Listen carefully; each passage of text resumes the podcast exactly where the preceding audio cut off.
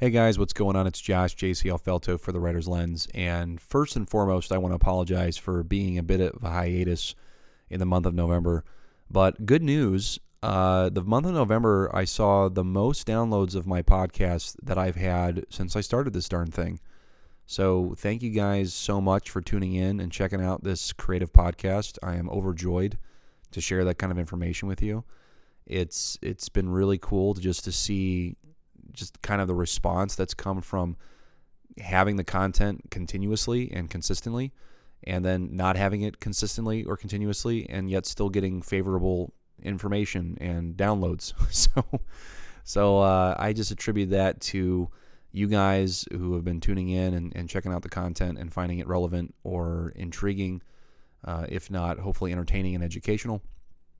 Uh, and it's not just catharsis for me or yours truly on that note, I wanted to introduce a really cool thing that myself and a few others have been involved in called the Pens of Steel. And it's a group of creatives here in Cleveland who have gotten together, who are authors, who are speakers, who are theologians, who are uh, ministers.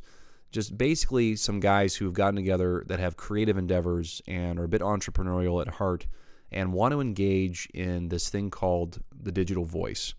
And if you want to know what the digital voice is, you're listening to it right now.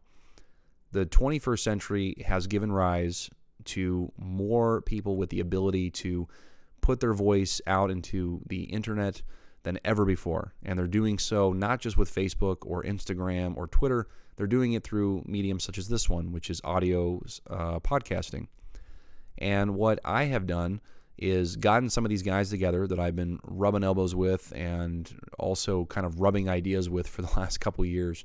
And we came up with this plan to record some of our uh, sessions, if you will, where we're just talking about what this means for people who are trying to get into podcasting, maybe have creative pursuits on their mind, and ultimately just kind of talk through a lot of the processes that we go through in terms of writing a book, doing a passion project and just all sorts of different things, uh, which eventually do kind of lean into writing and being of an impact and influence in society. So, lots of stuff to cover there. But in this very first episode that I'm going to uh, key in here, uh, myself, uh, Brian Del Turco of Jesus Smart, the podcast, and Substance TV, as well as Willie Scott, who is the co founder of the Better Than Blended ministry for blended families here in Cleveland as well as Brent McLaughlin, who is our resident theologian uh, and writer uh, within our group. These are the guys that I'll be dialoguing with over the course of the next few episodes. So I hope you guys enjoy and uh, keep tuning in. Really appreciate the support. And without further ado, here it is. All right. Hey, everyone. Uh, this is Josh JCL Felto for the Writer's Lens. And this is a special recorded session uh, that will be going on my podcast, but I anticipate it to be on perhaps multiple podcasts. Uh, I'm an author of science fiction, and I also happen to be the leader of a group of creative voices here in Cleveland, Ohio, which is the reason for this sort of multi group session today. If you're just listening, there will be other voices on this. And if you're on YouTube and you can see this, you'll be able to see all their wonderful faces. Uh, so we'll be joining forces today uh, to talk a little bit about voices in the digital age. Uh, so with me on this call right now are some good friends of mine from Cleveland, Ohio. Uh, Brian Del Turco of Jesus Smart, the podcast, and Substance TV. Uh, Willie Scott of Better Than Blended and Team Kingdom Impact Publishing.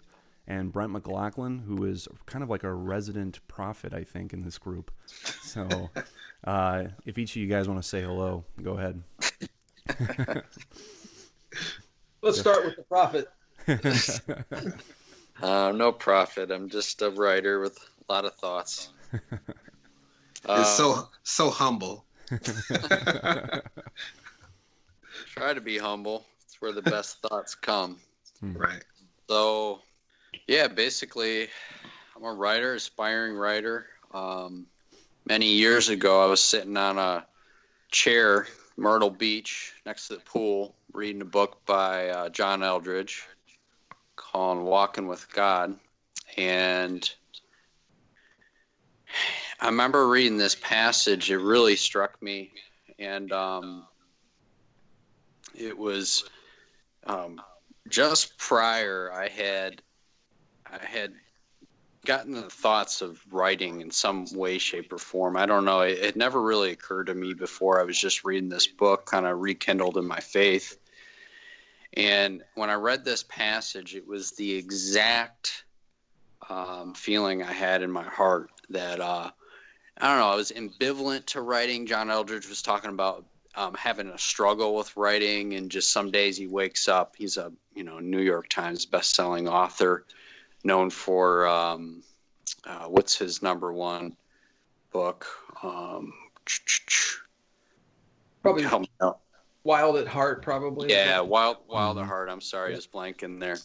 But essentially, I I kind of um, I was matched my heart on on on that issue, and I kind of walked away with a pretty strong understanding that I was supposed to write in some way, shape, or form. And so, um, not too long after that, Josh and I got connected, and we began uh, kind of a dialogue of what it means to write wrote a lot of different things. Um, I'm currently not published. I do aspire to do that at some point, but um, definitely a lot of my thoughts and ideas are directed uh, between me and the Lord, um, and just uh, trying to fuel um, a very, very real life calling. Um, terms of digitally, I don't have a large digital footprint. I think you guys are here from these other gentlemen here tonight. Um, what that really means to do that and do it effectively. Um, but I don't discount the fact that uh, at some point I will have to have a digital footprint in order to succeed in this realm. So um, I'm encouraged, encouraged by these guys. Um, I hope that uh, my my impact in the world will be, uh, as I kind of began, one of a humble statement of the the things that the living God has done in my life, and so um, that's kind of me. Um, I have uh, a wife and two kids, and um, I I love um, ent- entertaining ideas, Mhm. philosophy, Hmm. theology, Come on. And I hope that my um, my writing is inspirational. Um, that's definitely the goal. Sometimes it might not be, but um, that's cer- certainly the goal. Good man. That's good. Brian, you next? Yeah, well, I've been blogging for I don't know, six, seven years, eight years. I'm not even sure. Hmm. And so um, I'm one of these guys. These guys probably probably feel the same way too. I I believe that everything goes back to writing. Everything starts with writing. You know, Mhm. um, not only as a um, sort of a, a medium of ideation and thinking and thinking clearly, but uh, so many things can spring off of writing Mhm. like video creation or podcasting or course creation or sermons or speeches or you know talks. Um, so yeah just a big believer in writing. So th- then in the past year year and a half podcasting has come into the mix. Hmm. and um, you know of course i've been working with social media. And so yeah, I, I just uh, I'm very interested in the realm of um, narratives, big narrative pictures, and the so-called narrative wars, and getting into the um, the marketplace of ideas and narratives, and with a voice, a rising voice, and uh, because of technology today, certainly with the web, um, Mhm. it's it's really flattened everything out and um, given us great power and leverage to to do that. Mhm. And I'm I'm not just interested in creating content for content's sake. I'm interested in the outcomes of content. What can content do? Mhm. So it can create movements. It can, Mhm. you know, you can s- startups can come out of content, organizations, causes. Mhm. So yeah, very very interested in those areas. So you do a lot of you do a lot of commenting on just societal, cultural issues, you know, um, through the through that gospel lens primarily, right, Brian? I mean, as far as what you're Yeah, yeah, what uh, what Josh means by the gospel is, uh, Mhm. you know, the gospel of Jesus Christ, the gospel of the kingdom. Um, certainly coming from a um, a biblical a biblical worldview, not a religious worldview, not a churchy worldview. Because there is a difference. Oh my Right. goodness, Yep. yeah, and and there's a lot of um, a lot of baggage out there regarding church. I mean, I'm a I'm a believer in church, but there's been an incredible amount of dysfunction and toxicity in, in some in some realms of church. Hmm. So, but yeah, I, I think that Jesus Christ, what he's offering us is is a call back to design. Hmm. That we've really departed from original design Mm. which is optimal living, and he's calling us back to that. So, so I am interested in the gospel of the kingdom with, and I'm not the I'm not the only person talking about this, of course. I'm just trying to stay in the in the taillights of a whole lot of other voices too on this, but uh, a call back to design and living our best optimal life now, like in the realm of relational well-being, finances, you know, our work, our career, our our calling, if you will Mhm. but also, um, well, Jesus made claims that the future sort of belongs to him and it belongs to his kingdom. And uh, so the future is very bright, but we can live our best lives now too. So, a few thoughts along those lines. I'm sure we'll, in this episode and probably in future episodes, try to dive deeper. But I'm I'm looking forward to the dialogue. That's good. That's good stuff, man. These guys here, we're part of a writers group called the Pens of Steel. That's right. uh, had to take a, a good cutting edge name there, I guess. Um, so yeah, we've we've already got some momentum and continuity and dialogue we've been having, Mhm. and and so I I I know where this can go, and I think I'm kind of excited about about you kind of listening in on that. Excellent. Right. Awesome. So, so Willie Scott, then you were the you were the last guy on this uh, introduction uh, portion here. What do you got to say, man? I'm just I'm just blessed to be here. I'm not, no, I, I appreciate just being able to be a part of the platform with you guys, man. It's some awesome, awesome guys here, Josh. You're taking the lead, even uh, with the thought process of recording it. Mhm. Um, I just thought that was brilliant because some I, I, I know there's there is even when we talk through the conversation, Hmm. I know that it's it, it can be utilized for other people. Like other people should be could be able to listen in or should be able to listen in on it because we talk about a lot of good stuff. So Mhm. for me, um, personally, it's just I am Willie Scott, father, uh, married, have a beautiful wife, Rachel Scott. Love her to death, to life, however you want to put it. Uh, we have seven kids total, guys. So you, guys know this. So we have seven kids total. I know people mouth drop, you know, seven kids. So blended family. That's uh, through the course of you know just life and everything happening. That's where God started is utilizing us in this season. Is really just pouring into other blended families, pouring into marriages. Uh, we do that through resources, through our website. Uh, we do that through the books that we've written and stuff like that. So me and my wife are published authors. Um, she does most of the writing, like 99% of it, 99.9 maybe. I threw a little 1% in there. And I do the background stuff. I like uh, tinkering with graphic design and stuff, things of that nature. So Mhm. we also uh, literally we walk the journey of blending with people. So we do workshops and stuff like that for families. And then we, um, outside of that, our other business that, that we run or that we do is we help walk help other authors walk through or aspiring authors walk through the process of publishing their book and actually starting their own publishing company. And so that's where the other passion is at is really just kind of educating people on the different dynamics of it when it comes to creating your own book or uploading it, copywriting, all the all the all the facets of that. So the thing I love about this group though is I've always I've been to a lot of men's groups like through church or different things of that nature and um, I don't knock the men's groups. I, I, I love I love the camaraderie of getting together.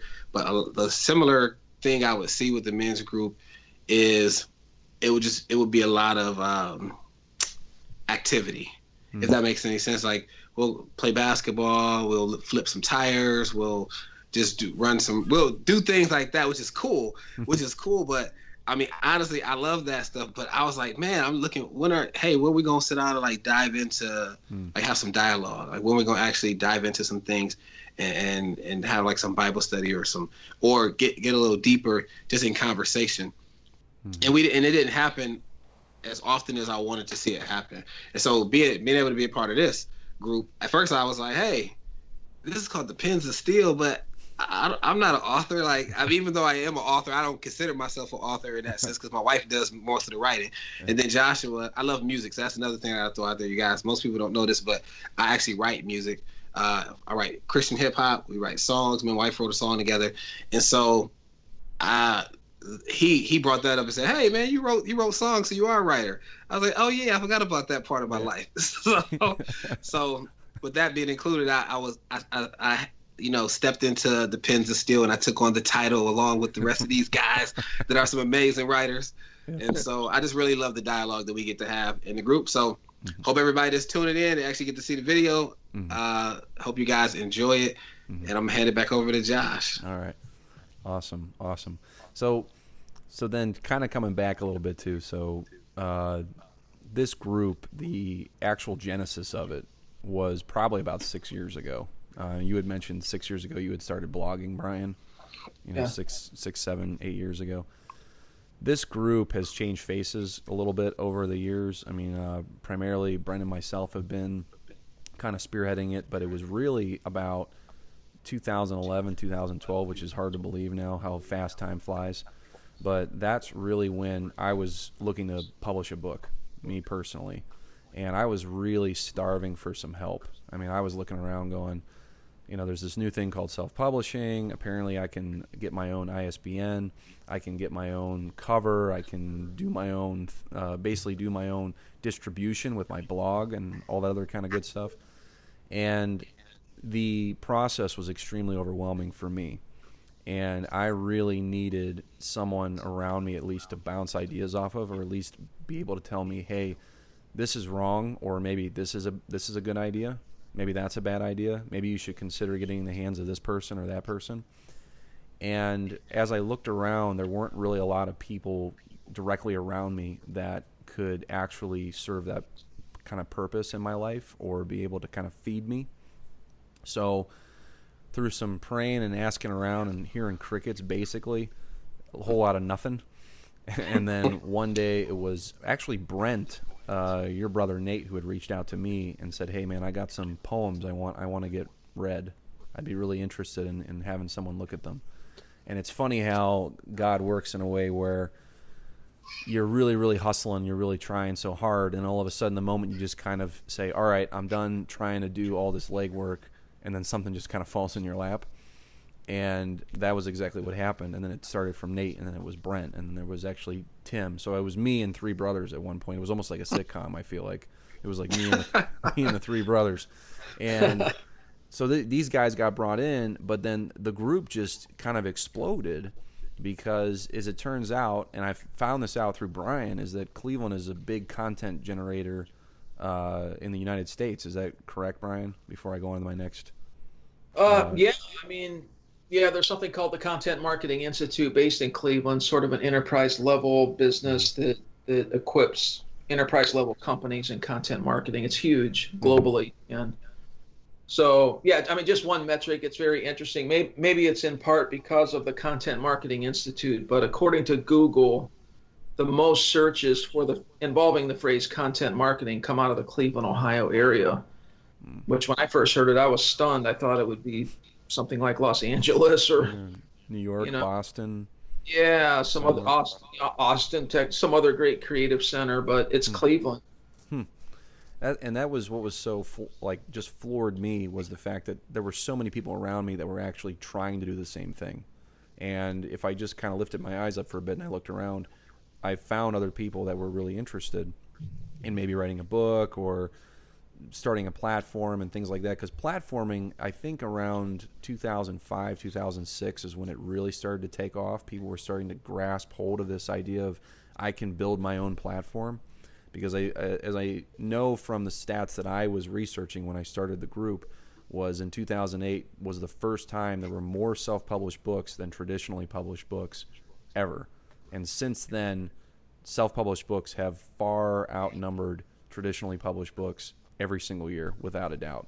So, to anyone listening, self-published is you own all the rights to your book and you go to a distributor. You don't have any agent.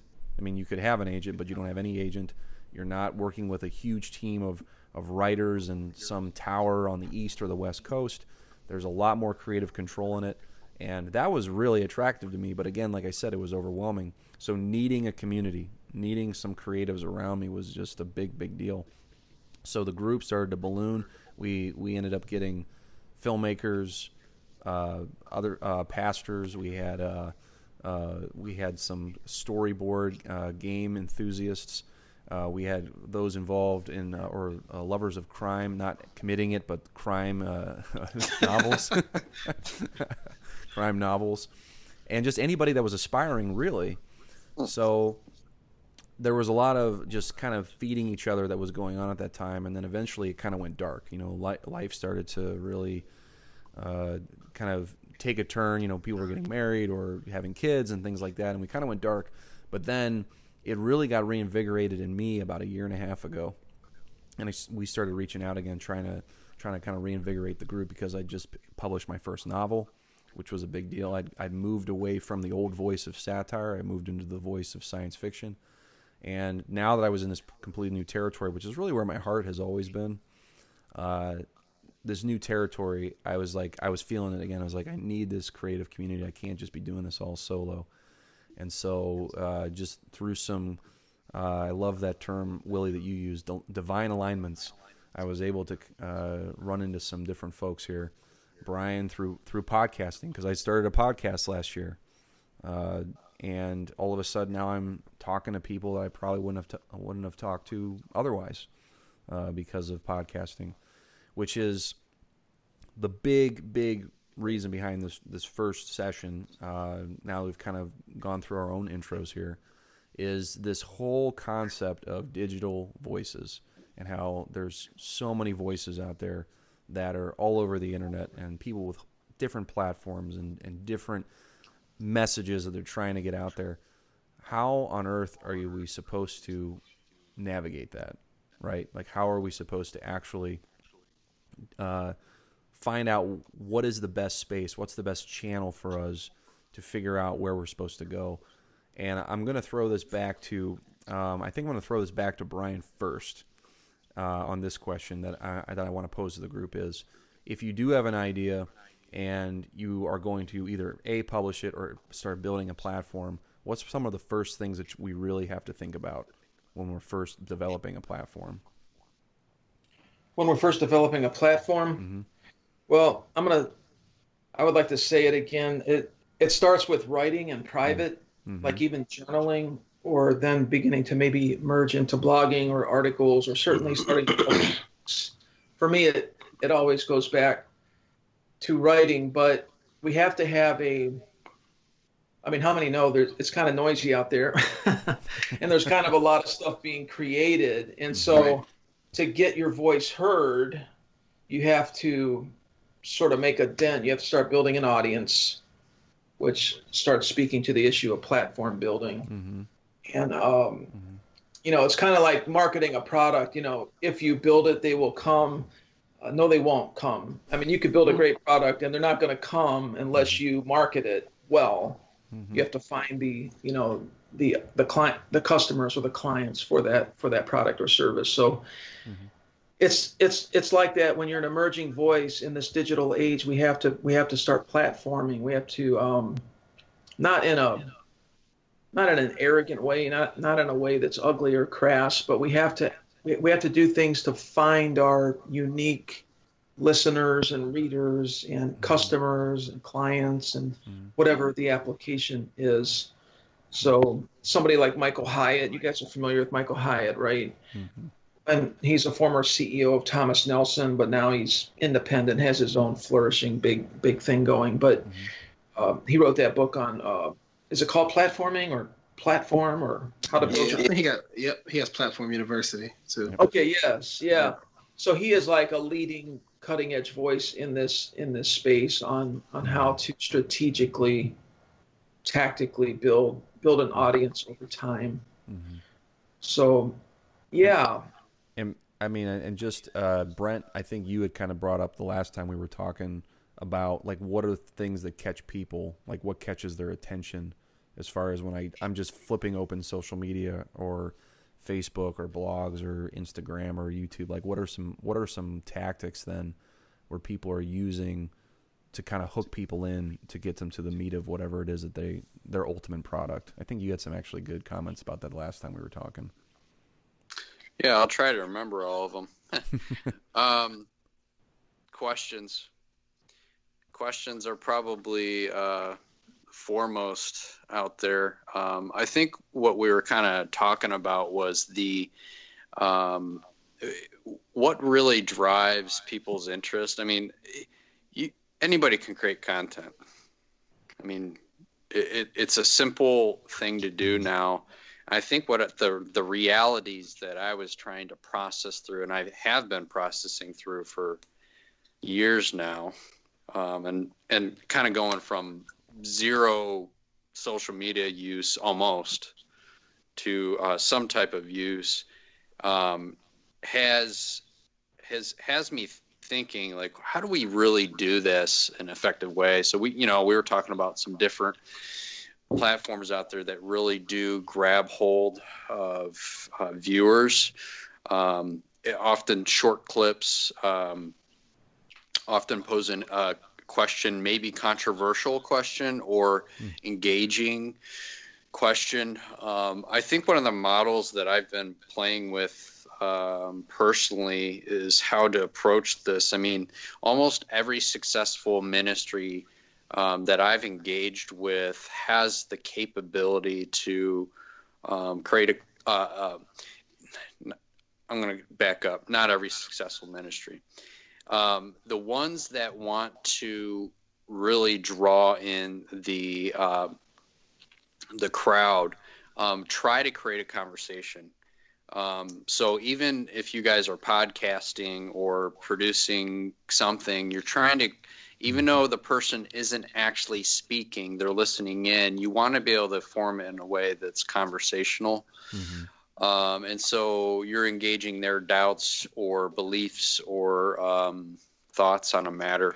Mm-hmm. And so um, doing that effectively, um, even though the the media itself is one way, um, you do it right and you really do captivate people. Um, and so I guess that's kind of the area that I've been engaging with. I don't know if there was more that I added. Maybe you you could speak to that, Josh. But that was kind of what I was grappling with. Yeah, I think mostly when we think about just voices out there and all the static on social media and just on the internet in general, is I think like you said, controversy a controversial. It doesn't necessarily mean controversy as in terms of negativity. It could mean a, a topic that seems very difficult to talk about with just anybody. Um, you know, like I think of uh, some some things that like there's a there's a platform on on YouTube right now. Uh, there's a ministry called Reasons to Believe. Uh, Hugh Ross. I don't know if you guys are familiar with um, with him but yeah. he has this uh, section called Culture Talk, and it's usually about 15 to 20 minutes long. And they just have some of the most off the wall questions to like bring people in to talk about just either you know if you're Christian or non-Christian, but just some of the things they talk about is just you just you, like the question posed in the title is just so like inviting, like questions about well and again, this is probably leaning more towards me because I'm I'm such a, I, I am pretty much a deep thinker. But questions like, what does theistic evolution have to do with macroevolution? Or you know, how to, can we make comments like macroevolution? Is that a real thing? Does it does it uh, contradict the Bible, or does microevolution actually exist and contradict the Bible? Like really, really specific questions, and they're able to unpack it. But they draw you in with like a two minute clip or they draw you in with like a three minute clip of them talking about it. And in many ways, it can be controversial because depending upon, you know, if they're trying to engage, you know, say like, uh, you know, the scientific community from a believer's perspective, it can be a little bit controversial because uh, the scientific community could immediately say, well, you know, don't bring your Jesus in here, you know, don't bring, don't bring any of that to us. We're not really interested in that. So that's just something off the top of my head I was thinking of. Um, what about you? But that's good, Josh. Yeah. I'm gonna say that's that's good though, because I'm add to what Brent and what Brian said and what you just said, it leads into it is that um, even with building a flat platform, you have to know, you have to, I want to say, f- find your voice if, if that's what you want to call it, but you have to know what you what you know, mm-hmm. meaning you know what you want to talk about, know what you've been, uh, what you're you've been, I guess, geared towards to talk about or what's in you to talk about in a sense uh, what you're called to speak on. And then you because like macro micro evolution that would draw you in it wouldn't necessarily draw me in i would mm-hmm. get drawn in if me and you were together and we start talking about it but me just saying that by itself i'm like okay I, it wouldn't it wouldn't be a title that would catch my attention mm-hmm. but now if i see a title about marriage Hmm. You know, something about marriage and like uh, a husband and a wife, or something about kids, something about blended families, because that's the vein, that's the, the lane that I'm in. That's hmm what I've been called to. So it would draw my anything I see on that, I, it catches my attention. So I'm like, oh, let's see what they're talking about. So now I'm gonna listen to it. So me knowing what I'm called to, what audience I'm called to speak to, is kind of uh, once you start to speak with authority and you start to speak with authenticity, mm-hmm. I feel like people will want to listen because people want to hear what you have to say before they want to read what you what you've written to mm-hmm. a certain extent. But they'll listen, especially if you're if you're talking from authentic point of view and, and and you don't seem like you're here, like you've succeeded in all the things, because then you leave people stuck in a sense of well, yeah, you made it. I don't know how I'm gonna get there. I, I don't see how I'm gonna get out of this situation. Mm-hmm. But when you talk about that situation you've been in, and people can relate to it, it draw that'll draw that'll draw your audience. It draw, draws the crowd in. So I think what you just were ending at is when you said the micro to macro, it just speaks volumes to know what you need to know and know what you're called to, and lean into that. And and, and you can capture an audience. Uh, and of course, it's more to it, like what, what Brian was saying. I mean, what uh, yeah, Brian was saying as far as that's just the beginning phase of it. Then after you go from there, then it's really about starting to draw your people in. You can blog, you can do a podcast, you can do videos, but then you want to start to brand yourself because people are going to know, want to know what you're about. So branding starts at the beginning of who you are. It doesn't. It's just not only when you have a website and when you have your logo, when you have the colors, and people can recognize Pepsi and all that stuff. But it starts with who you are. Oh, mm-hmm. that's Willie. He's a dad. He's a husband. Mm-hmm. Oh, he's a he has great character. That's Brent. Brent has great character. He's a dad. Mm-hmm. When I hear him speak, I I, I I Paul. He doesn't speak often, but when I hear him speak, I'm I'm sitting and I'm listening. I told you that before. So knowing that about Brent, knowing that about Brian, knowing that about you, that's that's where your brand starts at, and then it then it trickles out from there into the colors and all the other stuff that that kind of captures people's attention, so then they can know what they remember, how to remember how, what you look like. So that's just my two cents. uh, that's really that's interesting about branding, Willie, because I think in you know just in pop America, there's a rush to brand before there's even really any authentic core foundation to it. You know. Mm-hmm. yeah, I think that's because we we've gotten to this point where it's like branding is okay. I, I need to know my colors. Got me a dope website, nice website. Got me a good logo. I'm branded. Yep. See me, I'm going out here in the world, and that and that'll work to a certain extent. But mm-hmm. also, branding is people knowing who you are, what you're about. When you think of Facebook, you think of friendship, like friends connecting, social media. When you think of what, like uh, Pepsi or something like that. Mm-hmm. Whenever I think of Pepsi, I'm thinking of like fun or like Pepsi always got these fun commercials and different stuff like that. And I don't know what they're what what message they try to get across, but that's what I what I get from it. And then you think about different just different things. You think you see BP, you you think of uh, eco-friendly because they got the green colors, and then they uh, that's how they came out. They started advertising that they were this eco-friendly gas or whatever. I don't know yeah. what it is now, but that's how they brought it out. So that's the thing that you knew about them. And mm-hmm. then you knew the then you see the logo and you recognize okay yeah that's bp but when you see bp you're also thinking like oh, i'm gonna go to bp because they have eco-friendly gas or whatever it's supposed to be. Yeah. so yeah. yeah. Oh that's really good. I mean I, have I've seen a lot of people crash and burn with that mentality. I have to brand before i have my message. Yeah. Right. And i and i think that really does kind of begin to create that that sort of downward part of the funnel where you have a lot of people up top that are basically just trying to create a surface level message. And then they yeah. got some of those surface level things, maybe the aesthetics down, like you were saying, the website, the logo, maybe their name, their pen name. Okay.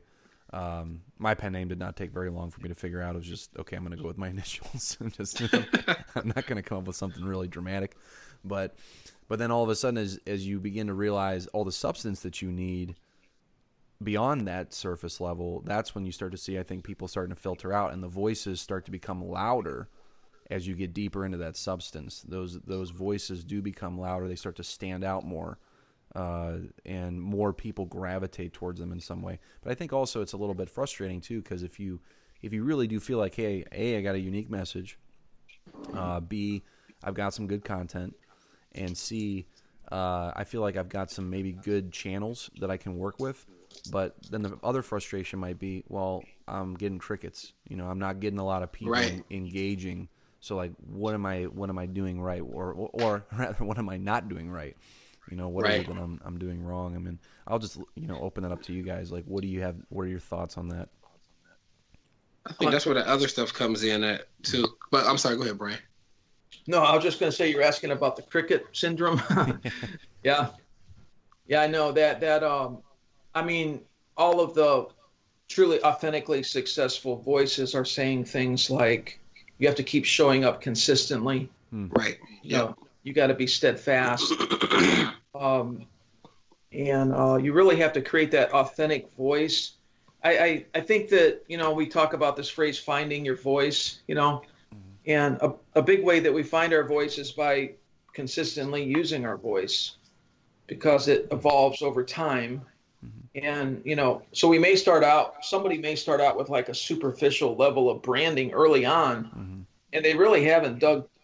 They haven't been in it long enough yet to really find their authentic voice.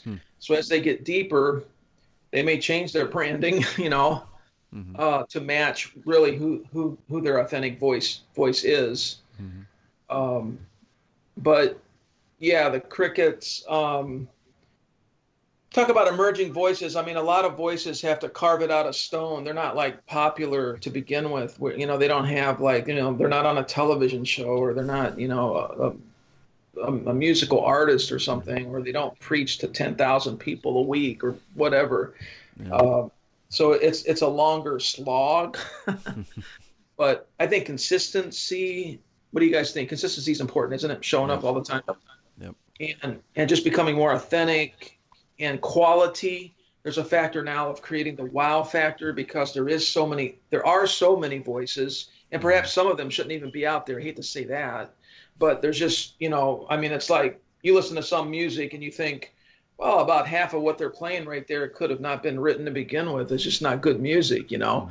Um, so so, but we're competing with that, and um, uh, so creating a wow factor, I think, like high quality content, the best quality content we can put out. Mm-hmm. And I, I, I was at a sort of a, a ministry mind or mastermind thing not too long ago, and he was saying he was saying just that that your your content it has to be extraordinary.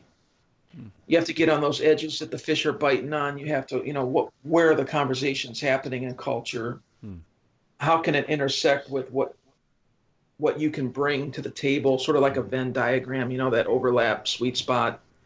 Mm-hmm. Uh, shoot for that. So, what, what are they talking about? What are they asking about? What are the pain points? What are what are the aspirations? Mm-hmm. And then, what do I have? How can I how can I meet them and fish for them and bring value to them? So, high quality content. All right, all right. I think that's a good spot for us to kind of pull this thing in for a landing on the first part of our discussion on the rise of digital voices. Uh, hope you've been enjoying the conversation thus far between myself, Brian, Willie, and Brent. We're going to be picking it up with part two in about a week's time, where we'll be transitioning from talking about just digital voices and dialoguing more about competing with all the different voices that are out there uh, in the social media spaces and what that can look like, what that can feel like, some of our own frustrations, and ultimately, how do we land on creating a unique message amidst all the other narratives that are out there? So, I uh, hope you can tune in for that. Uh, until next time, guys, this is Josh J. Felter for the Writer's Lens, and I'll catch up with you again soon.